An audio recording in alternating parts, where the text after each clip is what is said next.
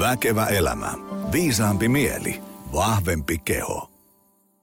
Hyvää uutta lähetystä arvoisa väkevän elämän kuuntelija.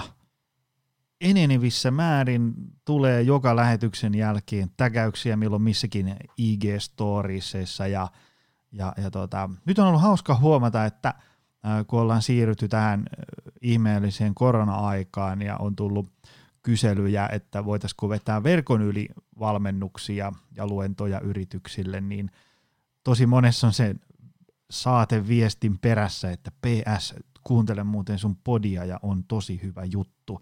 Ähm, yksi, mikä tästä podista tekee hyvän, vaikka itse sanonkin, on se, että mulla on ollut suuri kunnia saada tänne langoille tosi tosi fiksuja tyyppejä, jotka on tota, osaa sanallistaa vaikeita asioita ja, ja, ja ennen kaikkea sellaiseen muotoon, että ö, kaikki ymmärtää. Mä tiedän, että langan päässä on tosi paljon ikään kuin ihan tavallisia ihmisiä, jotka ei välttämättä niin kuin ymmärrä eikä ole niin kiinnostunut syvällisestä teoriasta, vaan on kiinnostuneita enemmän siitä, että miten tästä voisi niin kuin omaan arkeen ammentaa jotain. Mutta sitten toisaalta on huomannut sellaisenkin, että kun podia täkäillään jossain – Twitterissä tai, tai tota, Instagram-storiesissa, niin siinä on hyvin usein ää, PT-alaviiva Matti Möttönen tykkää tästä ja, ja, ja tota, äm, eli siellä on hyvinvointialan ammattilaisikin tosi paljon langoilla ja muuten hyvinvoinnista kiinnostuneita. Mutta pidetään traditiosta kiinni ja, ja mennään aika lailla suoraan päivän teemaan. Tänään jatketaan etäeditionilla – edelleen, eli, eli raahasin podcast-studion tänne kotitoimistolle, joten taustalta saattaa kuulua, kun meidän ähm, perheen uusin tulokas, eli tuommoinen noin nyrkin kokoinen kissanpentu koittaa raapia ovesta läpi tänne studioon, tai Minecraftia pelaava poikani saattaa äh, riemuita taustalla. Ähm, mutta meillä on täällä langan päässä äh, päivän vieras. Hanna Markuksella, tervetuloa. Kiitos. Tosi mukava päästä tänne mukaan ja on kunnia olla just sun podcast-vieraana. Hienoa. Se oli muuten hauskaa. Sä laitoit aamulla johonkin, johonkin Instagram-storiesiin, että purkitellaan, niin tuli heti täkäys, että wow, nyt, nyt on tulossa kovaa juttua. Ja se on, ähm, se oli kiva, että saatiin tämä järjestetty. Me ollaan mietitty jo tovi, että jahka saadaan kalenterit kuntoon niin, että osut Pasilan voimailupyhättöön, niin pannaan purkitelle, mutta nyt kun vedetään joka tapauksessa näin etänä, niin otettiin tämä tähän väliin. Ja tämä on hieno homma. Joo, tämä on tosi mukavaa, että kun mä oon täältä Jyväskylästä käsin hoidellut hommia ja tehnyt luentoa eri puolelle Suomeen, niin yhtäkkiä tuntuu, että ollaan kaikki oikeasti samassa veneessä ja voidaan olla yhteyksissä jopa enemmän kuin tavallisesti. Kyllä. Hei, me jutellaan tänään semmoisesta asiasta kuin vireystilan säätely. Öö, jutellaan, että vähän teoriaa, mitä se on, öö, voiko se mennä pieleen, voiko sitä oppia, mitä siitä hyötyy, ja sitten pureskellaan myös tämmöisiä niin kuin käytännön sovellutuksia jokaisen arkeen, mutta ennen kuin me syöksytään tähän ää, mystiseen teemaan, niin kerro vähän, kuka sä oot ja mitä sä teet ja mistä tuut ja, ja mihin menossa? Yes. Mulla on pohjakoulutuksena psykologin tutkinto. Mä oon myös psykoterapeutti ja erikoistunut tämmöisiin eriasteisiin traumoihin ja työuupumukseen myös tällä niin kuin psykoterapian sektorilla. Sitten pidän yrityksille koulutuksia, joissa on yleensä punaisena lankana kuitenkin aina se stressin hallinta. Ja tämä vireystilan säätely on ollut tosi suosittu aihe, että se koskettaa kuitenkin aina meistä jokaista yksilönä ja sit työyhteisönä. Ja Mä kirjoitan myös uudenlaista tietokirjaa, että sinne tulee hyvin paljon käytäntöä stressin hallinnasta ja paljon ehkä sellaista tietoa käytäntöön vietynä, mitä moni ei ole aikaisemmin ehkä kokeillut, joten odotan innolla itsekin sen valmistumista, että mihin päädytään. Ja tota, mä oon somessa aika aktiivinen, että mä tykkään vuorovaikuttaa ihmisten kanssa, että mulla on tota, mä oon aina kehunut, että mulla on niin fiksut Insta-seuraajat, että sieltä tulee niin paljon hyvää kommenttia, aika kriittistäkin palautetta, että se auttaa muakin sit koko ajan kehittämään tätä tieteen popularisointia ja samalla sitten semmoista tarkkuutta siinä. Et koen, että on semmoinen vastuuntuntoinen, mutta aika semmoinen kansantajuinen asiantuntija. Ja olen alun perin myös ihan Jyväskylästä kotoisin, Jyväskylän yliopistolta valmistunut ja olen ollut oikeastaan koko työurani ajan yrittäjä. Että siellä on niin pitkää kokemusta kaikenlaisista työtehtävistä ja projekteista. Että kaiken näköistä on kokeiltu ja nyt on vakiintunut keskiön sit se, että teen ihan tämmöistä Kelan tukemaa psykoterapiaa, erilaisia valmennuksia ja sitten toinen puoli on se työhyvinvointisektori yritysten kanssa.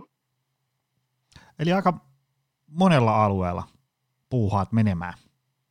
Kyllä, ja tässä nyt unohtuu, että olen mä niin ollut ravintovalmennuksessakin mukana, että mulla on ravintovalmentajan pätevyys ja siitä itse asiassa varmaan eniten semmoista niin kuin omaa harrastuneisuutta, että mä 14-vuotiaana jo aloitin lukemaan käytännössä kaiken näköistä, mitä mä sain käsiini hyvästä ruokavaliosta ja liikunnasta, että semmoinen kokonaisvaltainen terveyden hoitaminen on aina ollut mulle semmoinen sydämen asia ja just se kehon ja mielen yhteyden huomioiminen siinä, että se on tällä hetkellä todella vahvasti tiedostettu, mutta ei ole aina ollut niin, että joskus on ollut aika yksinkin niiden ajatusten kanssa ja ehkä semmoisena vähemmistönä, että miten paljon esimerkiksi psykologian puolella hyödytään, kun sinne otetaan sitä biologiaa mukaan, sitä ravitsemustietouttakin mukaan.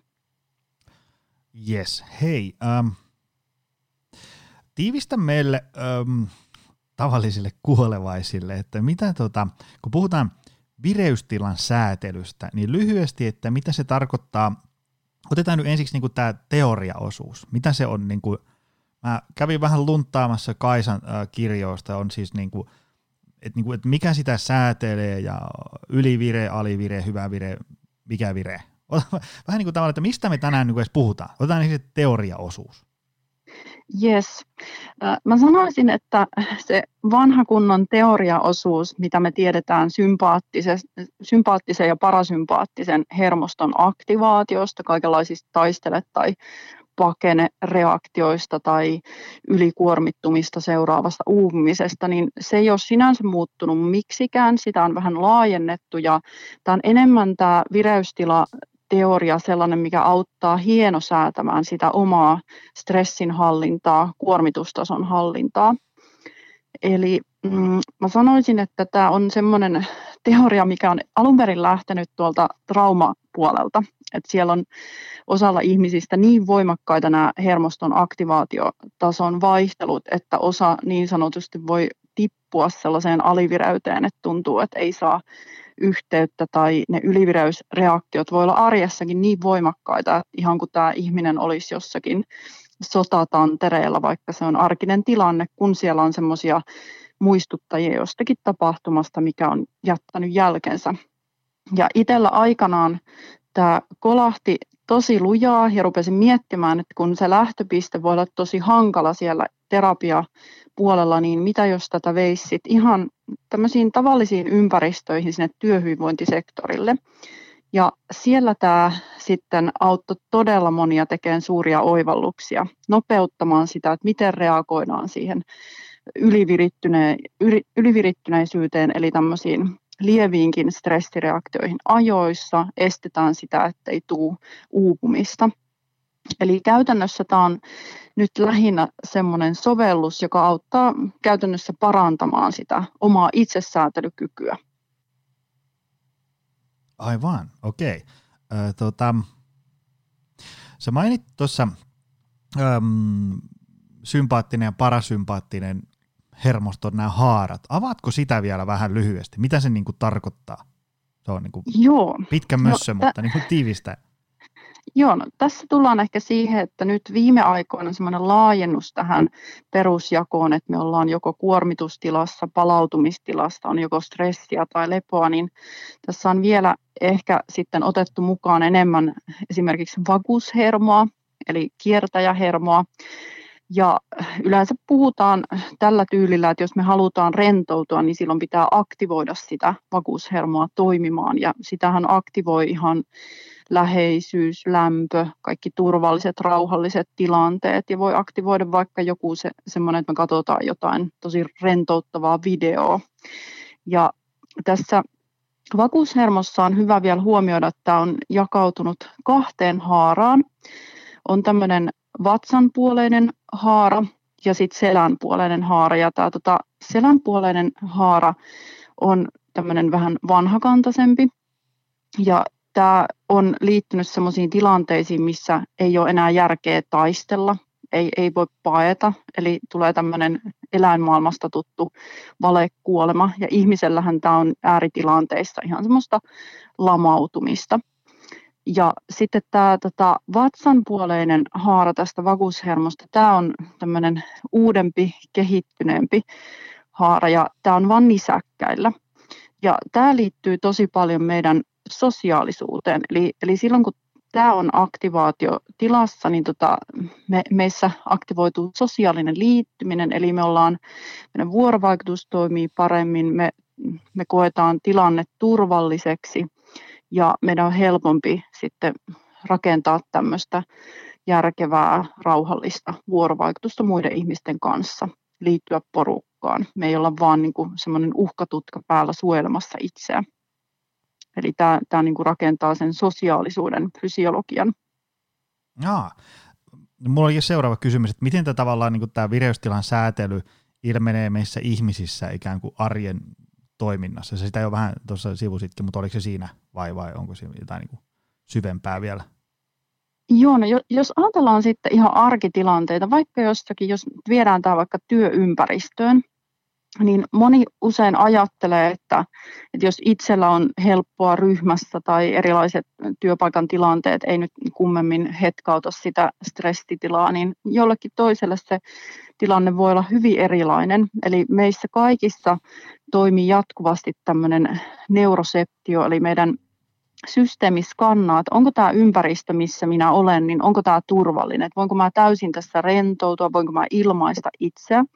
Ja jos meistä, meissä tapahtuu sellainen arvio, että tämä ei ole nyt turvallista, niin silloin meillä alkaa kehittyä sitä ylivireyttä. Voi olla niin kuin, että, että koetaan, että mun täytyy nyt skarpata, mun täytyy ylisuorittaa, että mä pärjään, että mut hyväksytään tai, tai sitten on kauhea kiire, vaikka ei oikeasti olisikaan. Et silloin tavallaan alkaa tulla tämmöistä ylivireyttä, mikä niin kuin lyhy, lyhyen aikaa kestäessä se on ihan normaalia. Jos me vaikka mietitään, miten eläinkunnassa tämä homma toimii, niin siellä on voimakkaita stressireaktioita, jotka sitten ajetaan myös nopeasti alas. Et eläin juoksee karkuun tai tulee syödyksi ja that's it. Menee sitten luolaan lepäämään, jos selvisi hengissä.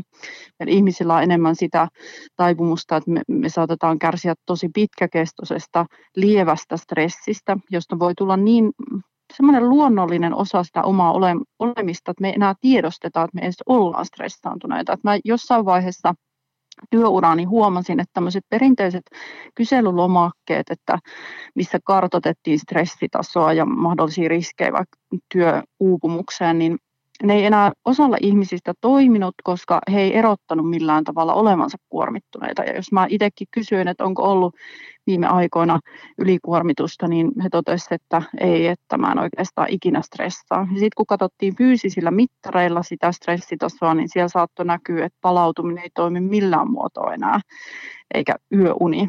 Että et siellä onkin semmoista pitkään jatkunutta ylivirittymistä. Se kuulostaa varmaan vähän samanlaiselta kuin, niin kuin univaje, että et kun sitä jatkuu riittävän pitkään, niin sitä ei edes niin kuin tunnista enää, että, että kuinka väsynyt on. Niin tässä on varmaan vähän samanlainen, että, että niin tavallaan kun siitä tulee niin kuin uusi normaali siitä, että on niin kuin kauhea ralli päällä koko ajan, niin sitä ei edes niin kuin tajua, että tämä on niin kuin aika, aika sivuraiteella tämä touhu.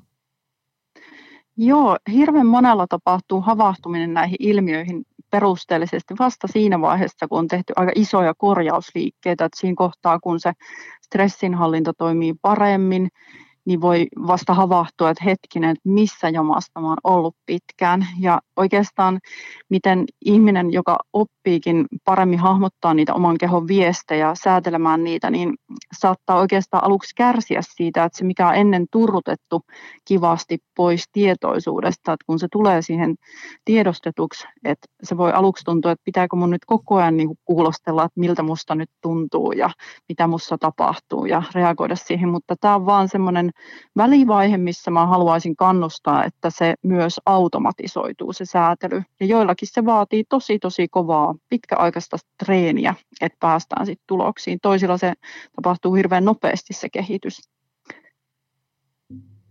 Ähm, mitä sitten, jos ajatellaan tätä vireystilan säätelyä, niin miksi se on tärkeää ja, ja mihin sitä tarvitaan ja mitä hyötyä siitä on meille ihmisille. Tässä on vähän jo sitä liipattukin, mutta jos ajatellaan sille, että mä elän tämmöistä normaalia elämää, missä mä tein vaikka 40 tuntista työviikkoa kasista neljää ja sitten mulla on iltasi puuhastelua ja perheelämää ja viikonloppuisi vapaata ja niin edespäin, niin miten se tavallaan, niin kuin, miksi tämän säätely on mulle tärkeää tässä mun arjessa?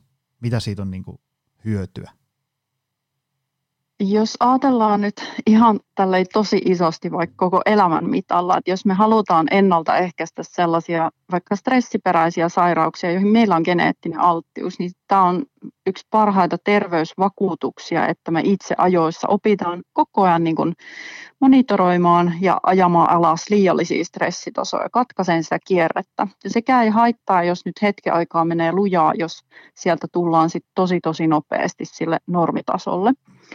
Eli, eli ne ihmiset, joilla jatkuu pitkään nämä ylivireysreaktiot, niin kun on nuori ja jos vielä sattuu olemaan hyvät geenit, että et sattuu olemaan vaikka hyvät unenlahjat, että se palautuminen yön aikana on tosi hyvää, niin saattaa tosi pitkään mennä sillä, että vaikka mä nyt on tämmöinen ja mulla on koko ajan stressiä ja hirveän, hirveän kova vauhti päällä, niin ei tästä mulle mitään seurauksia tullut, mutta sitten kun mennään sinne vaikka lähdetään katsoa yli 40 ja siitä eteenpäin, niin sillä rupeaa olla jokaiselle jonkunlaisia seurauksia. Et jos niitä, niitä halutaan ennaltaehkäistä, jos halutaan turvata semmoista tervettä keski-ikää ja ikääntymistä, niin tämä on ensiarvoisen tärkeää. Ja sitten monella nuorella alkaa jo tulla tosi paljon stressiperäisiä, semmoisia fyysisiä vaivoja, jotka ei välttämättä täytä mitään sairauden kriteerejä, mutta ne voi haitata tosi paljon elämää. Et tähän liittyy oikeastaan kaikenlaiset vaivat ruoansulatuskanavan häiriöistä, migreenioireiluun, lihasjännityksiin, lihaskipuihin tai sitten jos tavoitellaan tämmöistä huippusuorituskykyä, oli se sitten vaikka opintojen tasolla tai urheilussa, niin se, että, että sulla on hyvät geenit, niin se, se on se alkupiste, mutta se, että jos sulla on hyvä itsesäätely, niin silloin sä voit mennä tosi tosi pitkälle siinä, missä sä oot hyvä. Jokainen on jossain hyvä, mutta aina voi pystyä niin kuin parempaan samalla, kun säilyttää sen terveytensä. Ja mä oon usein tuonut sitä esille, että, että lahjakkuus ei lopulta erottele yksistään niitä, jotka menee pitkälle omalla alallaan ja säilyttää työkykynsä ja terveytensä vuosikausien myötä, vaan, vaan se on se, se itsesäätely, stressin hallintataito. Ja tämäkään ei ole mikään semmoinen, että jos se ei nyt tota, ole sieltä geeniperämästä tai lapsuudesta lähtenyt tämmöiseksi, mikä on osalle tietysti helppoa. Toiset pysyy helpommin rauhallisena kaikenlaisissa tilanteissa ja säätelee itseään, niin jos se ei tule luonnostaan, niin sitä voi aina opetella. Että aina voi ihminen kehittyä. Entä niin kuin, mikä on sitten ikään kuin tällaista mm, normaalia vireystilan vaihtelua kautta säätelyä, säätymistä? Eli, eli miten, miten sen huomaa, niin kuin, miten mä huomaan sen arjessa, että nyt tämä mun vireystilan, äm, vireystilan säätely pelittää niin kuin se on tarkoitettu pelittävän? Miten mä niin kuin huomaan se? Onko se niin kuin, että mä herään aamulla virkeänä ja sitten teen juttuja ja, ja sitten illalla väsyttää ja menen nukkumaan ja niin edespäin, vai, vai miten sen niinku huomaa, että nyt tämä homma pelittää niinku hyvin? No oikeastaan just niistä merkeistä, että, että sullakin on varmaan siljoona koulutusta ja olet oppinut kaikenlaisia stressinhallintatekniikoita ja jos sä maltat niitä päivän aikana jo käyttää, niin se on jo niin kuin vireystilan säätelyä parhaimmillaan, että kun sitä on kuitenkin tutkittu, että, että jos pidetään vaikka ihan tämmöisiä pieniä lyhyitä mikrotaukoja, hengitetään hetki, tehdään taukojumppaa, soppaa tai, tai katsotaan sitten vaikka joku komedia-video jostakin YouTubesta, jatketaan sitten töitä, niin tämä nopeuttaa sitä, miten nopeasti se palautuminen lähtee käyntiin sen jälkeen, kun työpäivä on ohi. Ja tämä tietenkin rakentaa lisää sitä hyvää kehää, eli on sitten illalla helpompi nukahtaa, kun se vapaa-aika on oikeasti palauttavaa. Ja tietenkin niin kuin jokaisella on elämässä hankalia vaiheita, jolloin tarvitaan vielä tarkempaa vireystilan säätelyä, jotta se vaihe ei aja sua ylikuormitukseen. Silloin niin kun, jos mietitään, että on vaikka tilanne, jossa on, on riitaisa ero tai, tai työpaikan menetyksen uhka tai mitä näitä nyt on, niin jos tällaisessa tilanteessa edes auttavasti jaksaa huolehtia jostakin pienistä lyhyistä palauttelusessioista, vaikka yöonet olisi jo mennyt, mikä on hirveän luonnollista, kun ihminen on kriisitilanteessa, niin hän pystyy kuitenkin vielä loiventamaan sillä, että haetaan ajoissa esimerkiksi siihen yöuneen apua. Se on vireystilaa myös, että jos se nukkuminen ei omin toimin onnistu, niin hoidetaan se unikuntoon sit keinolla millä hyvänsä. Ja sama juttu, että vaikka nyt äärimmäisessä stressitilassa moni ei todellakaan pysty keskittymään mihinkään meditaatioon tai edes joogaan, niin se, että jos edes yrittää, että jos löytää vaikka jonkun semmoisen taukojumpan, että tämä voi niin kuin stressaantuneena tehdä hetken aikaa, vähän purkaa sitä stressihormonia kehosta, niin tota, tämmöiset lyhyet pyrähdyksetkin voi olla sitä vireystilan säätelyä. Mutta et, et kaiken kaikkiaan siihen kytkeytyy tosi vahvasti se, että et on jonkunlainen vuorokausirytmi, siitä pidetään kiinni, ei nyt armeijamaisen tiukalla kurilla, vaan silleen rennosti, että siellä on kuitenkin se struktuuri. Se, siinä arjessa on joku struktuuri ja se palautuminen ja kuormittuminen vaihtelee. Öm, mä jossain, jotain kirjallisuutta pöyhin tätä varten, niin olisi semmoinen window of tolerance, eli tämmöinen säätelysietoikkuna. Onko se niin kuin, miten se liittyy tähän? Siinä on niin kuin ylivire, alivire, niin kuin, miten se kytkeytyy tähän kaikkeen? Tota, jos nyt halutaan ottaa se vireystilan säätelyikkuna ja kunnioittaa sen alkuperää, niin se on alun perin, sitä on sovelluttu ihan psykoterapiassa. Et on tämmöisiä tota, tilanteita, joissa täytyy vaikka prosessoida jotain traumaattista muistoa. Että se voi olla, että joku on joutunut vaikka jonkun rankan rikoksen uhriksi, johon on liittynyt väkivaltaa, uhka terveyden tai hengen menettämisestä, niin jos vaikka otetaan nyt sit esimerkiksi seksuaalirikoksen uhri, niin hänellä saattaa olla tosi vaikeaa edes käydä uudestaan mitenkään läpi sitä tapahtumaa. Ja jos pyritään siihen, että, että se on rakentavaa se terapeuttinen prosessointi, niin silloin täytyy erityisesti huomioida, että tämä asiakas pysyy siinä sietoikkunassa sen prosessoinnin ajan. Ja tähän on käytetty lukuisia keinoja saada sitä vireystilaa pysymään aisoissa, jotta se asiakas ei esimerkiksi tavallaan henkisesti poistu paikalta, putoa tämmöiseen alivireyteen tai että ne ylivireysreaktiot, jotka menee yli sen sietoikkunan jo, niin jotta ne ei uudelleen traumatisoidu. Itse käytän tämmöistä silmänliiketerapiaa, EMDR, sitä voidaan käyttää eri ärsykkeillä. Siinä ideana se, että kun meillä on samanaikainen fysiologinen ärsyke, joka kuormittaa työmuistia ja vie samalla vähän huomiota muuhun, niin me pystytään menemään siihen muistoon vaikka arkitilanteissa asiakkaalla saattaisi olla todella paljon sen muiston välttelemistä, että sitä ei tavallaan siitä voidaan lakonisesti puhua niin kuin uutis, uutisten lukia, mutta sitä ei tavallaan pystytä menemään sen tunnesisältöön. Eli, eli tämmöiset menetelmät auttaa menemään sinne turvallisesti niin, että sen asiakkaan turvallisuuden tunne säilyy, plus ne prosessit auttaa sitten työstää loppuun asti sen muiston, jolloin sen kanssa voi tehdä rauhan. Ja se, mikä on traumapsykoterapiassa olennaisinta, on se, että että me ei millään tavalla sörkitä sen muiston sisältöä. Että ihminen kyllä muistaa sen, mitä on tapahtunut, mutta ne fysiologiset reaktiot, jotka siihen muistoon liittyy, ne saadaan rauhoitettua. Et jatkossa, jos tulee tilanne, mikä muistuttaa siitä muistosta tai asiakas siitä kertoo, niin hänen keho ei enää mene niin ylimitotetusti sinne vireysikkunan ulkopuolelle tai, tai saa sitä ylivireysreaktioa. Ja tähän on semmoinen mielenkiintoinen esimerkki, että miten monenlaisilla keinoilla sitä vireystilaa säädellään näissä vaikka traumapsykoterapioissa, niin yhdessä tutkimuksessa alettiin käyttää tämmöistä tasapainolautaa, joka pakottaa ihmisen kuitenkin keskittymään samalla niin paljon sen tasapainon ylläpitämiseen, että sitten kun hän muistelee, niin ö, vältetään se, että hän ei jälleen niin kuin, tipu sinne alivireyteen, että se niin kuin, tasapainolauta estää sitä. että ei voi niin sanotusti sitten poistua jälleen siitä tilanteesta henkisesti, vaan siinä on niin siedettävämpää olla. Mielenkiintoista. Menin ihan semmoiseen transcendenttiseen kuuntelumoodiin täällä. Tota, tota, tota. Ähm, no, vitsi kun meillä olisi tässä joku flappitaulu. Eli siis jos ajatellaan sitä niin semmoisella vähän niin kuin aikajanana, että meillä on niin kuin, tavallaan niin Y-akselilla meillä on, meillä on niin kuin tämä, tämä vireystila ja X-akselilla meillä kuuluu aika, niin sitten se ihminen voi ikään kuin se, se veivaa semmoisen niin kuin, tavallaan niin kuin semmoisen yli- ja alivireen välissä päivän aikana.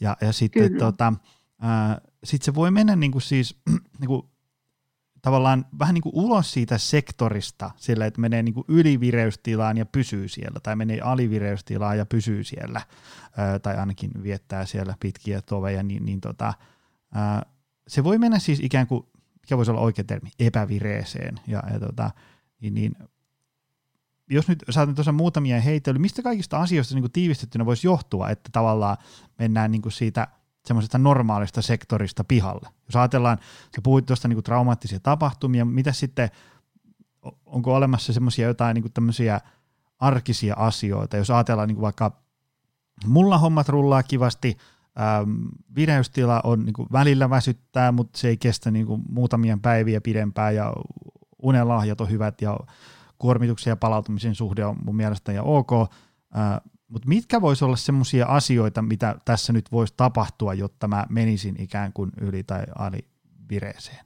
Mistä se voi johtua? No, jos henkilökohtaisesti vaikka mietitään niin kuin meistä itse kutakin, niin ne lähtökohdat on tosi erilaiset. Et esimerkiksi nyt se, mitä niin kuin voisi sanoa yleisellä tasolla, mitkä on sellaisia tyypillisiä tekijöitä, mihin mä törmään kaikilla niin kuin terveydenhuollon osa-alueilla, niin semmoinen perushyvä vireystilan säätely voi sotkeutua. Esimerkiksi jos menee tota, ylikuntoon tai sairastuu johonkin fyysiseen sairauteen. Jos mietitään nyt sitten vaikka tota, semmoista tilannetta, missä se hormonitoiminta on muuttunut, niin ei, ei ole enää niin kuin kehon yhtä helppo piiskata ihmistä ylivirittyneeseen tilaan, jossa vaikka erittäin vaikeassa tilassa hoitamaton kilpirauhasen vajaa toiminta – tai sitten, jos on sydämen rytmihäiriöitä tai joku voimakas fyysinen rasitus, joka stressaa, niin silloin se on tosi hankalaa se vireystilan säätely. Eli se vireystila on aina kuitenkin kokonaisuus, johon liittyy meidän tunneelämä, meidän ajatukset, meidän fyysinen tila. Eli nämä muodostaa sitä kokonaisuutta, että mikä se tuntemus on. Ja vaikka ajatellaan, että työuupumuskin on alun perin lähtenyt siitä, että siellä on ollut hirveän voimakasta, liian pitkäkestoista kuormitusta. Niin tota, jossain vaiheessa se keho viisaana sitten rupeaa sammuttelemaan niitä toimintoja. Et jos ihminen ei muuten pysähdy, niin sitten ajetaan hänet alas sillä uupumisella ja masennuksella. Ja tota, jos ajatellaan masennustiloja, niin siellä ilmenee tosi paljon esimerkiksi tällaista niin kuin Mä oon todella, todella monen kohdalla törmännyt siihen, että siinä missä jollakin voi olla vaikeuksia nukkua, niin joku toinen aina ryhtyy nukkumaan, kun on tosi hankala olla. Et, et moni on ehkä saanut kuullakin siitä, että et sulla on niin hyvät unenlahjat, mutta se voi olla myös ihan sitä, että et kun on tosi hankala olla, niin paetaan se todellisuutta vetämällä itsensä siihen alivireeseen, että et siellä painottuu sitten enemmän semmoinen flegmaattisuus. Ja sitten taas jos ajatellaan ahdistuneisuushäiriöitä, johon voi liittyä ihan siis perinnöllinen alttius, menneisyys, niin siellä taas enemmän painottuu ylivireystila. Mä just mietin niin kuin omalla, omalla kohdalla, jos tulee jotain niin kuin kuormittavia asioita. Jos on ajatella vaikka tämä korona rupesi pyyhkiin tästä pitkin tätä Suomen niemeäkin, niin tota, sitten tavallaan, kun meilläkin on niin kuin kaksi firmaa ja ihmisiä töissä ja paljon rahaa kiinni ja tulevaisuutta rakennettu ja isoja laskupinoja joka päivä, niin sitten ainakin mulla on jotenkin, mä en, mä en tiedä niin kuin mistä se johtuu, mutta jotenkin mulle on luontainen tapa, niin kuin, tietysti on normaali, että niin kuin päivä kaksi on vähän ilmat pihalla, kun tulee tämmöinen iso hässäkkä, mutta sitten jotenkin niin kuin mulle parasta, no en tiedä, onko sana terapia tässä oikea sana, mutta tavallaan niin kuin mulle parasta, niin kuin, tavallaan niin kuin, mua helpottaa se, että mä niin kuin alan tekeen paljon asioita, alan niin puuhaan sitä ongelmaa kuntoon, kuin se, että, että niin tavallaan käpertyisin sohvan nurkkaan niin paniikissa, että nyt menee kaikki. Mulle jotenkin, mulle tulee tavallaan sellainen niin kuin tyyneys ja sellainen niin kuin, tämä on tietysti vain niin tuntemus, voisi olla mielenkiintoista nähdä, jos mittarit miehessä kiinni, mutta tavallaan sellainen niin tuntemus, että, että on niin kuin aika rauhallinen fiilis, koska mä niin kuin työskentelen paljon tämän ongelman kimpussa ja näen, niin kuin, että tästä hiljalleen voisi ehkä jopa sopeutuakin. Onko tämä joku tämmöinen, onko mulla, niin kuin, onko mulla niin kuin tavallaan ikään kuin semmoinen niin kuin hyvä tapa käsitellä vai onko tämä joku semmoinen niin pakoreaktio todellisuudesta vai mitä että? No mä psykologina tosi paljon haluan painottaa sitä, että mikään tapa tai piirre ei ole lähtökohtaisesti hyvä tai huono. Että mä näen tosi paljon sellaista ajattelua, että, että joku on vakaa ja hän on semmoinen idoli muille ja muiden pitäisi ottaa mallia ja jollakin on sitten kauhean huonot mekanismit. Mä itse haluaisin jokaista kannustaa aina niin kuin tutkimaan itse, että mikä itselle luontaista ja antamaan sille arvoa, että just tuo, että ryhtyy tekemään ja hääräämään, niin se on monelle varmasti semmoinen tyypillinen selviytymistrategia. Ja nämä on voitu oppia jo ihan pienestä pitää, että mä tunnistan kanssa itseni siitä, että, että mun selviytymismekanismi on just semmoinen fight or flight tyyppinen, että mulla saattaa mennä tosi pitkäksi aikaa päälle semmoinen sopiva ylivireys, jolla mä maanisella tahdilla sitten suoritan. Ja tota, saatan sitten jatkaa sitä niin pitkään ja niin innoissani, että sit siitä on seurauksena semmoinen lyhyt notkahdus ja mä oon olevinani hirvittävän alivirittynyt, kunnes mä siitä taas nousen sieltä, että itse on tottunut siihen, että en ole niinku ihan vakaimmasta päästä tyyppinä, että hermosto on semmoinen ja myös niin kuin menneisyys sellainen, että se on ohjannut kovaan työntekoon.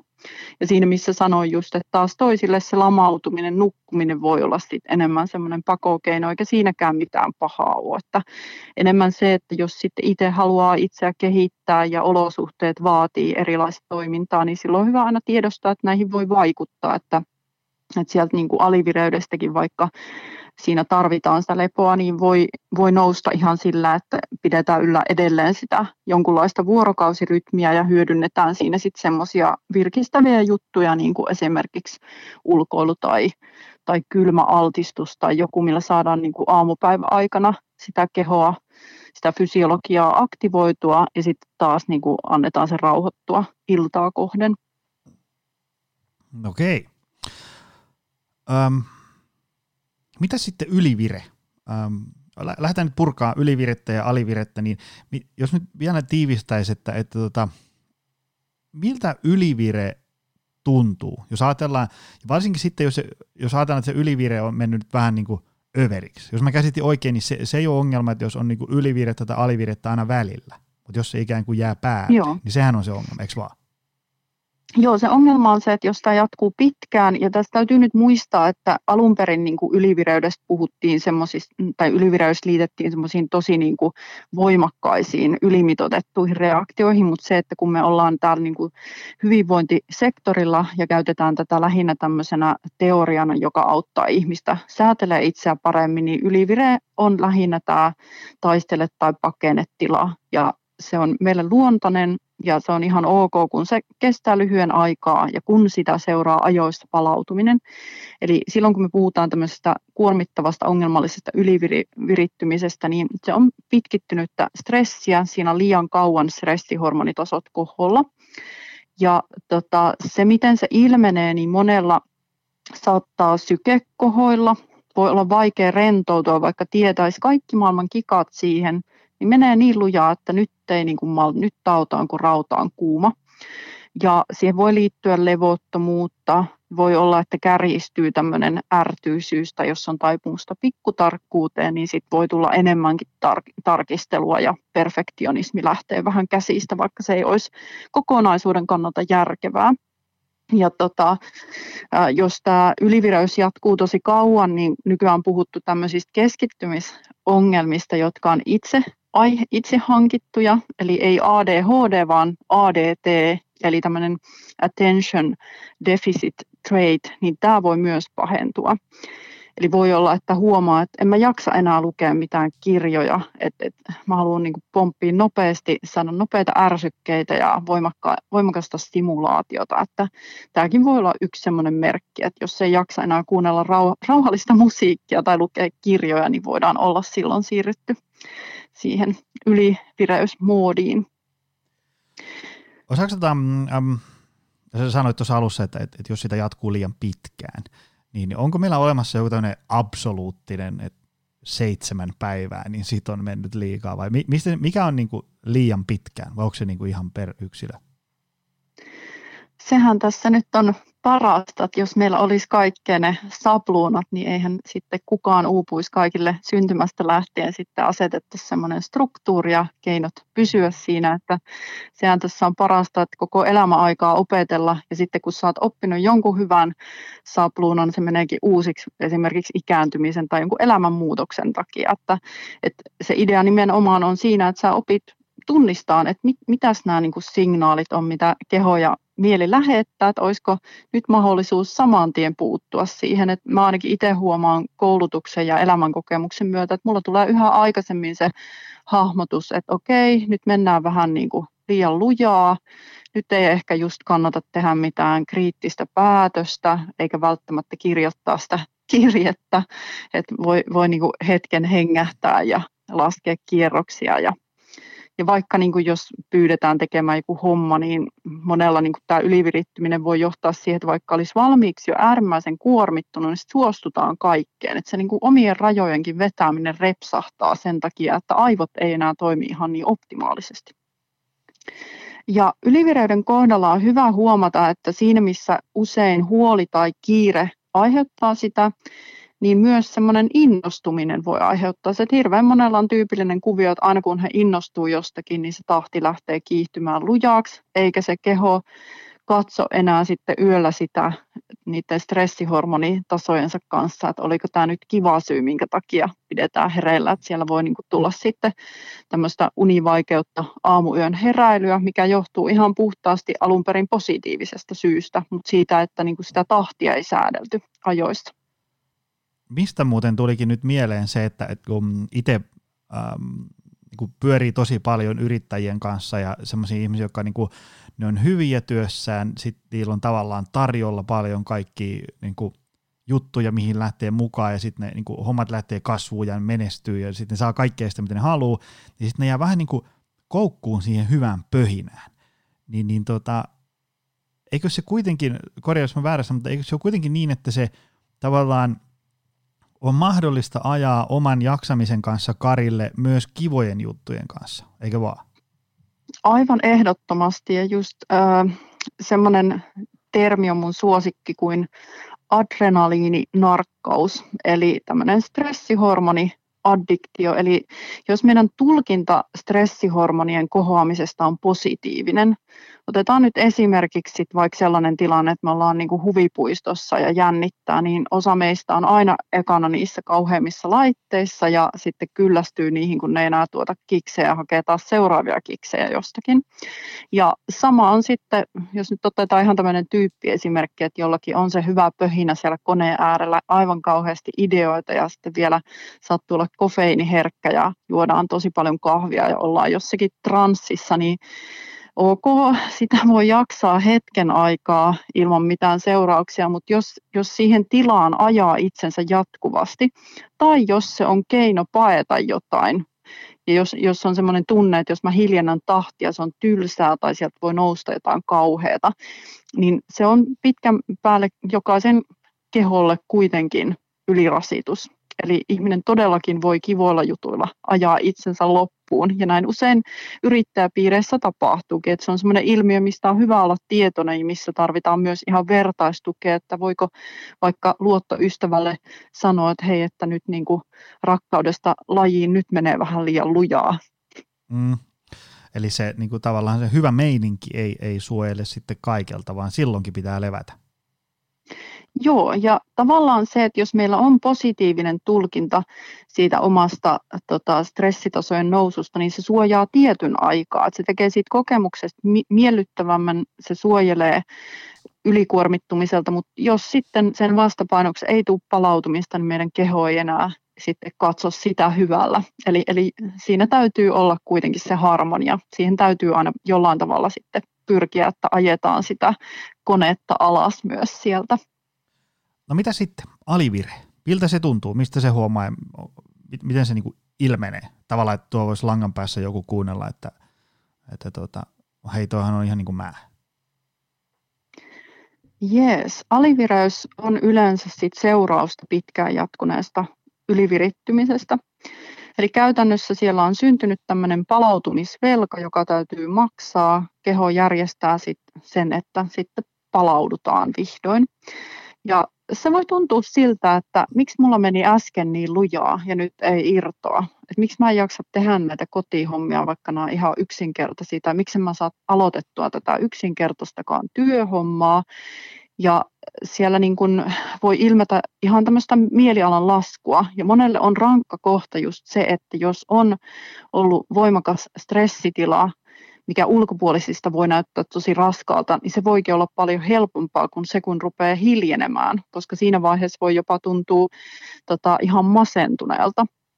Ja voi olla semmoinen passiivinen se oma olemus, voi olla semmoinen poissa oleva fiilis, itse ilmaisu ei ole enää ehkä niin rikasta ja silloin on helpointa tehdä tämmöisiä hommia, mitkä menee ihan automaatiolla että edetään tämmöisellä autopilotilla ja on vaikeampi ehkä luoda uutta ja tarttua toimeen.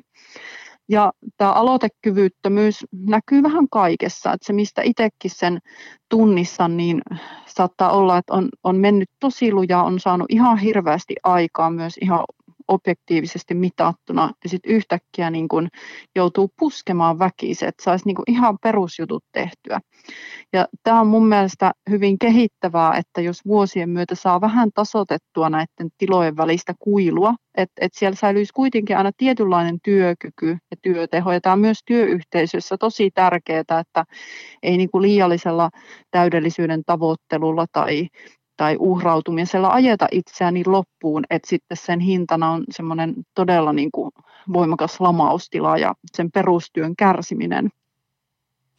Mitä sitten, kun, onko tämä, niin, mulla tuli äsken tuossa mieleen semmoinen kysymys, että onko tämä vireystilan säätyminen kautta säätely, siis semmoinen asia, joka niin kuin ikään kuin tapahtuu vaan itsestään, vai voiko siihen ikään kuin omalla toiminnalla vaikuttaa kuinka merkittävästi? Siis lähinnä se, onko se niin kuin sellaista, että mä vaan niin kuin ihmisenä seuraan tästä vierestä, kuinka minun vireystilani säätelyy, vai, vai, vai onko se semmoinen, niin että, että, että mä voin siihen vaikuttaa, ja jos kyllä, niin minkälaisilla asioilla? Jos sun pitäisi heittää nyt yli pari-kolme tämmöistä kaikkein hyödyllisintä juttua ja konkreettisinta arkeen, että mitä ihmiset voi tehdä.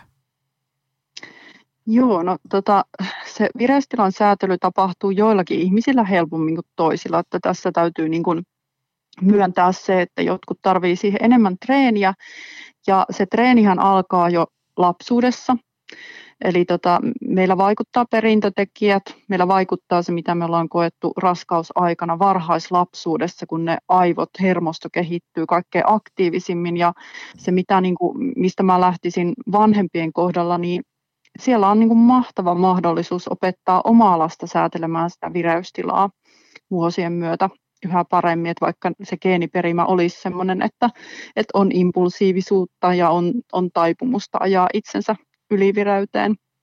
Ja kyllähän niin kuin jo pienillä lapsilla nähdään sitä, että toisten on helpompi ottaa haltuun säännöllinen unirytmi ja toisilla niin kuin pienikin tekijä voi, voi sen unen sitten rikkoa ja siihen joutuu vanhemmat enemmän panostamaan, että se säilyy siellä se päivärytmi.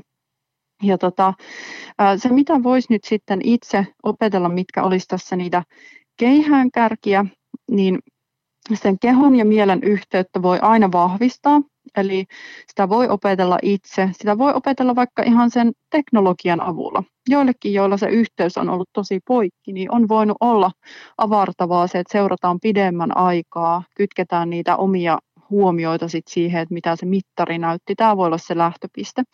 Tai sitten voi opetella itse tunnistaa, että mitä tapahtui ennen kuin mä huomasin, että mä oonkin kuormittunut tai mitä tapahtui ennen kuin mä huomasin, että mä oon äärimmäisen stressaantuneena ylivireydestä. Että mennään niin kuin takaisinpäin sitä ketjua, jotta me saavutettaisiin ne kaikkein varhaisimmatkin signaalit ja opittaisiin ajan saatossa sit puuttumaan niihin. Et se voi olla ihan sitä, että sä huomaat ensimmäisenä merkkinä, että nyt menee niin, kuin niin lujaa, että mä oon ruvennut skippailemaan näitä mun taukoja, tai mä en huolehdi säännöllisestä syömisestä, mikä tietenkin vielä pahentaa sitä haastetta siinä vireystilan säätelyssä. Ja sitten äh, mun mielestä äh, se, että mitä nopeammin me sitten reagoidaan niihin muutoksiin siinä vireydessä, niin se vaatii sitä, että meillä on joitakin semmoisia kikkoja aika nopeastikin rauhoittaa se vireystila. Ja hengitys on keskeisimpiä keinoja monelle. Se on, se on nopein viesti antaa keskushermostolle semmoinen signaali, että hei kaikki on hyvin, nyt voi rauhoittaa näitä toimintoja. Et moni tekee sitten päivän aikana useita pieniä hengitysharjoituksia tai sitten jonkun pidemmän session. Ja sitten tietysti ihan perushyvät elämäntavat, säännöllinen ruokarytmi, monipuoliset ateriat, hyvä uni, ne aina auttaa tasaamaan sitä vireystilaa. Silloin ei joudu itse tekemään tosiaan niin paljon töitä sen kanssa, että, että se säätyy sitä kautta helpommin.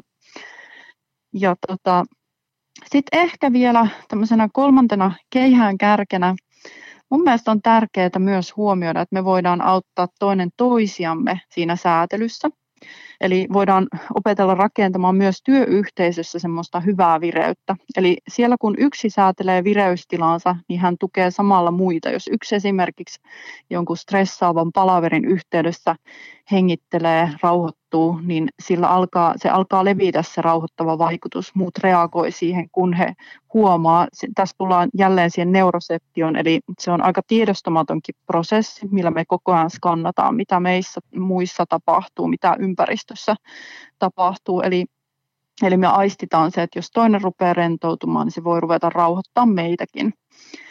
Ja silloin se on helpompaa sitten tietenkin taas se hyvä vuorovaikutus ja järkevä päätöksenteko. Mulla olikin, mä kirjoitinkin tuommoisen bonuskysymyksen tähän, kun äm, jos ajatellaan sitä, että et, et on, on vaikka työyhteisö ja, ja tota, kun sitten sit siellä on vaikka minä ja kymmenen tyyppiä, niin, niin, niin, niin tota, siellähän ei ole niin kuin yhtä toista robottia silloin, vaan kaikilla, jota on ainakin mulle muodostunut tällä lähetyksen aikana sellainen kuva, että me, meillä kaikilla ihmisillä on vähän niin kuin aavistuksen erilainen kyky säädellä sitä vireystilaa, niin mitkä voisi olla, kun tuolla on ihan varmasti langan ääressä jotain yrityspäättäjiä ja team-leadereitä ja vastaavia äm, ja jotain joukkuejohtajia, niin mitkä olisi hyviä semmoisia muistisääntöjä siihen, että huomioisi sitä ihmisten erilaisuutta tässä asiassa? Joo. No ykkösjuttu on se, että työyhteisössä ylipäänsä on sellainen käsitys, että taukoja pidetään ja että voidaan kannustaa toinen toisia huolehtimaan siitä, että sitä työtä rytmitetään. Tämä on monella auttanut hirveästi, että kun on myönteinen tauotuskulttuuri ja jotain semmoisia kivoja keinoja, että mitä sen tauon aikana voi hyvällä omalla tehdä, että se rauhoittuu se vireystaso. Ja tota, se, mikä olisi yhteisöissä sit tärkeä hahmottaa jälleen niin kuin hermoston toiminnan näkökulmasta, on yksilölliset erot siinä, että rauhoittuuko joku ryhmässä vai rauhoittuuko hän paremmin, kun hän saa vetäytyä edes hetkeksi omiin oloihin. Ja tämä voi olla tosi vaikea ymmärtää sellaiselle, joka saa voimaa ja rauhaa porukasta ja siitä, että vaikka heitetään jotain hyvää juttua, nauretaan sille, mutta jollekin se voi olla sitä, että hän saa häipyä paikalta hetkeksi tai laittaa sen oven kiinni, kuulokkeet korviin, katoaa omiin maailmoihinsa. Tässä semmoinen niin yksilöllisyyden kunnioitus, koska sitä on nähnyt kyllä ihan fysiologisilla mittareilla, että miten eri tavalla ihmiset reagoi myös tuttuihin, turvallisiin ihmiset. Joillekin se toinen ihminen on aina semmoinen ärsyke, että se hiljentyminen, yksin oleminen voi olla semmoista parasta latautumista myös työpäivän aikana. Ja sitten ylipäänsä, mikä työyhteisössä olisi hyvä tästä yksilöllisistä eroista tämän vireystilan kanssa huomioida, niin siinä tosiaan ei ole mitään haittaa, että me ollaan hetken aikaa ylivirittyneitä, mutta ei se myöskään sitten paranna sitä toimintatarmoa tai sitä työn suoritusta. Et kun on tarkasteltu, että milloin ihminen on kaikkein suorituskykyisin, milloin hänen keskittymiskykynsä on parhaimmillaan, niin se on, siinä voidaan käyttää tämmöistä käsitettä kuin optimaalinen vireystaso. Eli jos me saadaan ajoissa ne stressitasot pudotettua, niin silloin meidän aivot yksinkertaisesti toimii kaikkein parhaiten. Että semmoinen liiallinen stressi yleensä rupeaa sammuttamaan meidän aivojen järkiosia, eli sitä otsalohkon kuorikerrosta, ja meillä alkaa, missä alkaa nousta se eläin enemmän esille, että me mennään vähän automaatio-ohjauksella viettipohjaisesti enemmän siinä. Ja se, se mikä niin kuin ihmisessä on hienoa, että me ollaan loputtoman oppimiskykyisiä ja meillä on ne järkiaivot, joilla me voidaan aina säädellä sitä omaa toimintaa ja aina kehittää sitä. Mutta jos me ollaan liian stressaantuneita, niin silloin me vajotaan sieltä, sieltä hienostuneelta järkitasolta enemmän siihen, että me mennään vähän automaattiohjauksella ja saatetaan tehdä huonoja valintoja, huonoja päätöksiä myös ihan terveysvalinnoissa. Eli varmaan niin kuin yksi tärkeä pääsääntö on ylipäätään, niin kuin, että ihmiset niin kuin tiedostaa sen, että ihmisillä on tosi erilaisia ikään kuin, niin kuin vasteita tämmöisiin erilaisiin niin kuin tilanteisiin, esimerkiksi vaikka työpaikalla tai kotona tai, tai niin edespäin. Että et tavallaan niin kuin yksi jo, joku muutos jossain työelämässä tai joku stressitekijä tai mikä ikinä siirrytään avokonttorista tai avokonttorikäytäntöön tai, tai kiire puskee deadlinein kanssa niin edespäin, niin ihmiset niin kuin, tavallaan erilainen vaste syntyy eri ihmisissä. Kyllä, se on mun mielestä hienosti sanottu, että huomioida se, että se vaste voi olla erilainen, mutta sitten jos me halutaan, että, että kaikilla säilyy se hyvä työteho ja työn laatu, niin silloin mitä aikaisemmin me just annetaan mahdollisuuksia porukalle säädellä sitä omaa stressitasoa ja tehdä sitä hienosäätöä nimenomaan, niin silloin jokainen pääsee parhaaseensa. Ja hirveän suosittujahan tässä nyt on ollutkin kaikki tämmöiset kirjat, kuten Idiootit ympärilläni, joka ei sitten lopulta pohjautunut mihinkään tieteelliseen tutkimukseen tai standardoituihin testimenetelmiin, mutta se minkä takia tämäkin konsepti nousi hirveän suosituksi on, että se oli monelle semmoinen ensimmäinen niin kuin havainnollistus siitä, että me ollaan hirveän erilaisia. Ja, ja se voi olla, olla tosi hyvä, että jos me myös kunnioitetaan sitä erilaisuutta, että meillä kaikilla on ne omat eromme ihan evoluution seurauksena, että niistä on jossakin kontekstissa ollut jossain vaiheessa jotain hyötyä. Ja samalla tavalla mä ehkä ajattelen yrityksestä, että jokaisesta voi olla siellä hyötyä, kun hän saa saa rentoutua omalla tyylillään ja toteuttaa itseä, pitää sen huolehtia siitä suorituskyvystään. Mä itse käyn aina paasaamassa näistä niin kuin syömisestä ja liikkumisesta ja nukkumisesta. Mikä näiden merkitys on tälle vireystilan säätelylle ja säätymiselle, eli, eli tälle vanha, vanhoille kunnon elintavoille? No näiden merkitys on mun mielestä kaikkein olennaisimpia. Ja tota, vaikka monesti ajatellaan, että psykoterapia lähtee siitä, että kaivellaan menneisyyttä tai hiotaan jotain ajatusmalleja kuntoon, niin se, mihin niin kuin esimerkiksi mun oma kehoorientoitunut suuntaus pohjaa, niin siinä on yleensä alkuvaiheessa kaikkein tärkeintä tämmöinen vakauttamisvaihe, että hiotaan nimenomaan niitä elämäntapoja kuntoon, koska jos me ajatellaan, että meillä olisi vain ajatuksia, niin tota, se, että niistä tulee voimakkaita tunnereaktioita, niin se vaatii sen fysiologisen muutoksen kehossa. Ja se, että jos me pitkällä tähtäimellä voimakkaasti vaikutetaan hyvällä tavalla siihen kehoon, että siellä, siellä tulee hyvä ravinto, uni saadaan kuntoon, siellä on oikeanlaista liikuntaa, mikä yksilöllisesti on valittu semmoiseksi, että se sopii mulle, tuottaa iloa, ei kuormita liikaa, mutta mut kehittää, niin tota, se on äärimmäisen tärkeä perusta sille, että se vireystilan säätely ylipäänsä voi mitenkään toimia. Se on se, mistä niin kuin kaikki lähtee. Nyt vielä, mulla, mulla jäi tuossa, mulla on monen kertaan, miten tässä lähetyksen aikana kysyä sitä, että, että tavallaan niin kuin, ähm, t- niinku se, se se, miten mun vireystila säätyy tässä nytten ää, tota, vaikka nyt tulevien kuukausien aikana, niin se, se, niin se perusta rakentuu, niin jos mä oon nyt oikein käsittänyt, niin, kuin, niin ne vaikuttaa perimä ja kasvatus ja tavallaan se oma historia, mitä nyt on ollut. Ja sitten siihen vaikuttaa tämä nykyinen akuutti tilanne ja niin edespäin. Mutta miten paljon sä näet sitä, että onko meillä ihmisillä miten paljon niin kuin ikään kuin mahdollisuus vaikuttaa siihen, että kuinka hyviä vireystilan säätelijöitä meistä tulee? Vai onko se semmoinen, niin kuin, tavallaan, että mä oon, niin kuin, mä oon 180 senttiä pitkä ja sille on aika vähän tehtävissä. Mutta sitten tavallaan niin kuin vireystilan säätely, onko siinä miten paljon niin kuin tällaista kasvupotentiaalia ihmisissä? Joo, no ehkä tämä on vähän semmoinen, että no, mitä sä teet sillä 120 sentillä, että tota, mm, käytetäänkö se, mitä itsellä on hienosti. Jo, jollakin voi olla erilaiset pelikortit, jotka aiheuttaa muissa kateutta, mutta se, joka lähtee pelaamaan huonolla korteilla, niin voikin olla se voittaja vuosien saatossa. Et, et monella, joka joutuu opettelemaan jo nuorena sitä vireystilan säätöä, niin voikin olla paljon paremmat elämäntavat, jotka sitten säästää sitä kehoa ajan saatossa. Että jos tämä nyt elämä ei mikään kilpailu ole, niin kuitenkin jokaisen täytyy huomioida se, että, että se mikä itselle toimii, niin ei se välttämättä toiselle toimi. Hyvä esimerkki on vaikka taas ylivireydestä ahdistustilanne hirveän usein ihmiset hyvää hyvyyttään sanoo tämmöisiä, että hei nyt sun täytyy vaan lakata ajattelemasta tuota asiaa tai nyt niin kuin lopetat sen stressaamisen.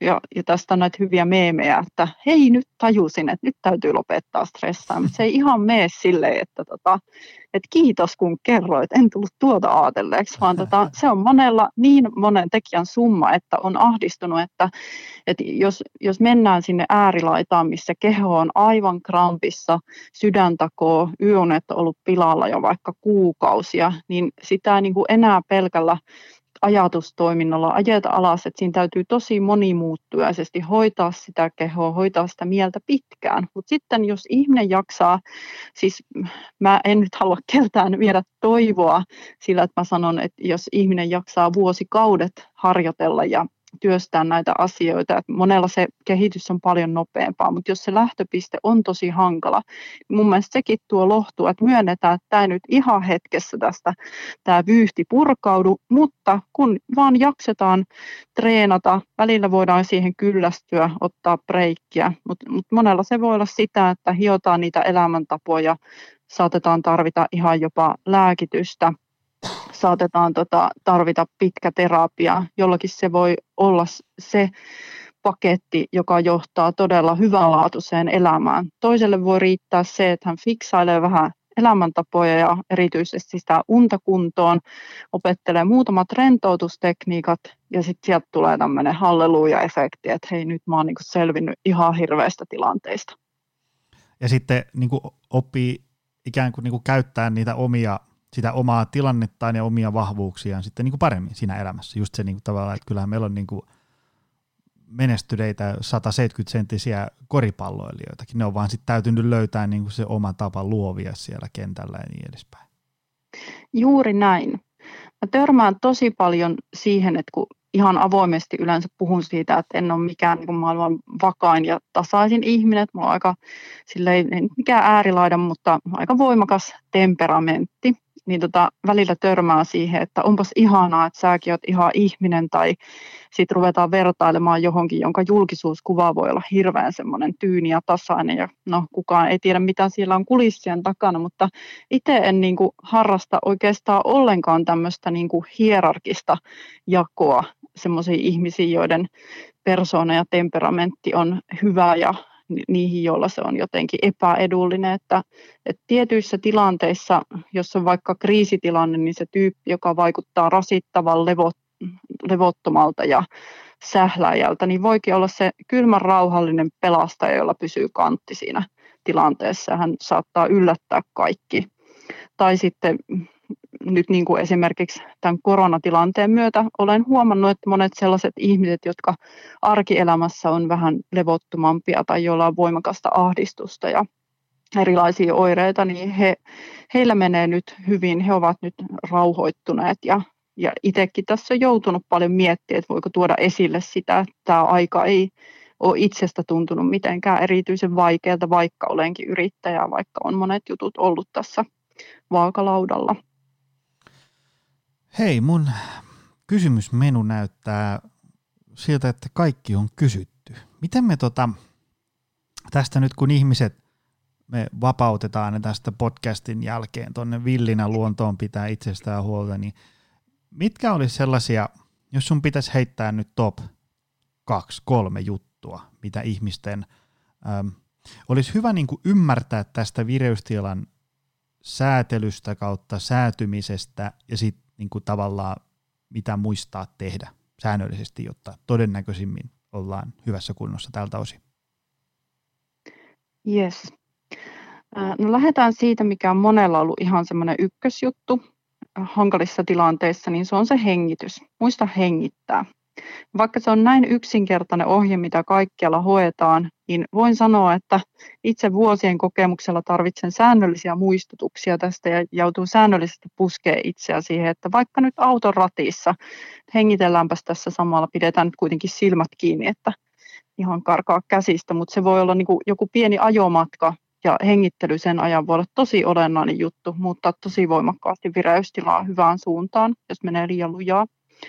Ja toinen semmoinen käytännön vinkki on, että huolehdi ainakin siitä yöunesta. Et vaikka päivän aikana se vireystila sahaisi reippaasti, niin siis vaikka tämä on paljon jauhettu fakta, niin se yöuni sen, sen turvaaminen suojelee tosi paljon. Jos siinä unessa on jatkuvasti ongelmia, niin yksi syy siihen voi olla semmoinen kroonistuneempi ylivireystila, että et pitää opetella tasaamaan sitä vireystilaa, että se nukkuminen onnistuu.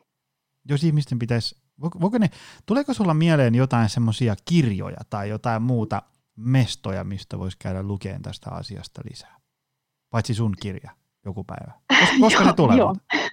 Onko se sovittu? No, tota, um, itse olen tosi paljon kirjoittanut erilaisia kirjoituksia vireystiloista ja niin on myös vaimosi Kaisa Jaakkola, että ollaan yhdessä tätä vireystilan sanomaa jaettu, vaikka monelle tämä termi on sellainen, että eikö tuota nyt voisi vaihtaa ja onko tuo nyt hyvä, mutta tämä on ainakin itselle uponnut täysillä ja semmoista vaikeaselkoisempaa, syvälle menevää tekstiä löytyy kyllä sitten tuolta traumapuolelta kehoorientoituneen psykoterapian, sensomotorisen psykoterapian puolelta. Ja tämmöinen kirja kuin sensomotorinen psykoterapia, se on tämmöinen massiivinen opus, jossa ei kyllä lukeminen hetkeen lopu. Ja sieltä löytyy sektorit niin kuin joka lähtö. Että jos niin kuin haluaa ihan tämmöisellä nörttituylillä lähteä tutustumaan, niin siitä voisi niin kuin aloittaa koska tota, tämmöisiä kansantajuisia oppaita on lyhyelti niin kuin kirjoiteltu, mutta mun mielestä jos täh- tähän haluaa oikeasti lähteä pureutumaan vähän syvällisemmin kuin se perusjako kuormituslepo, niin silloin kannattaa noita lukea, että ne on kyllä ihan ymmärrettäviä. Ja tota, mun Instagramissa on tosi paljon myös sit ihan käytännön harjoituksia, että miten sitä omaa vireystilaa voi rauhoittaa. Että sieltä löytyy kaiken näköistä hengitystä, semmoisia hengitysharjoituksia, mitä käyttää sotilaat ja vartijat ja mitä voi käyttää työhyvinvoinnin parantamiseen ja löytyy myös sitten perhoshalauksesta lähtien kaikenlaista. Et sinne ainakin niitä jaan, mitä meillä niin terapiapuolellakin käytetään, mitkä mun mielestä aivan hyvin myös sopii yksilö, yksilötason semmoiseen terveyden hoitamiseen. No entä voiko ihmiset seurata sun juttuja jostain? Onko sulla jotain kanavia medioissa, mistä, mistä pitää seurata? Tota, mä oon varmaan aktiivisin tällä hetkellä tuolla Instagramissa ja myös Facebookista löytyy sitten samat jutut, että kumpaa nyt sitten haluaa seurata ja LinkedInissä voi aina verkostoitua, että sinnekin laitan ihan semmoisia kokonaisia artikkeleita. Nämä on varmaan semmoiset helpoimmat, jos haluaa saada kiinni ja vaikka vaihtaa pari sanaa, niin sieltä voi ottaa yhteyttä ja tykkään tosi paljon kansantajuista asioita, että mulle monesti tulee juttu vinkkejä, että jos tässä nyt ilmeni jotain, niin, niin voi ottaa yhteyttä, tai jos haluaa johonkin minut kouluttamaan, niin rohkeasti vaan sitten kyselyä. Hei, kiitos tästä. Tämä oli mainio setti. Mullekin jopa aukesi tämä ja, ja tota, uskon, että tässä tuli tosi monelle semmoista niin kuin, aha-elämyksiä, että hei toi kuulostaa ihan meikäläiseltä. Ja sitten tämä oli aika hyvä, että nämä ratkaisun avaimet on kuitenkin aika semmoisia niin kustannustehokkaita, kuten esimerkiksi hengittäminen. Aika, aika vähän Kyllä. maksaa, kun, kun joo, muistaa tehdä joo. Joo, siis un, union ilmaista terveydenhoitoa ja hengittäminen halpaa, että nyt niin kuin, jos ajatellaan, että vaikka rahatilanne olisi mikä hyvänsä, niin itse aina haluan tarjota sellaisia menetelmiä, jotka ei maksa paljon. Mainio. Hei, tota, kiitos tästä. Tämä oli hyvä setti. Ja, ja tota, kiitos myös sulle, rakas kuulija, että jaksoit tänne maaliin saakka. Toivottavasti äh, oli hyödyllinen ja koitetaan taas poikkeusoloista äh, huolimatta niin saada ensi viikolla uusi lähetys liveksi. Ei muuta kuin kaikkien parasta. Moi! Tutustu lisää aiheeseen optimalperformance.fi ja opcenteri.fi.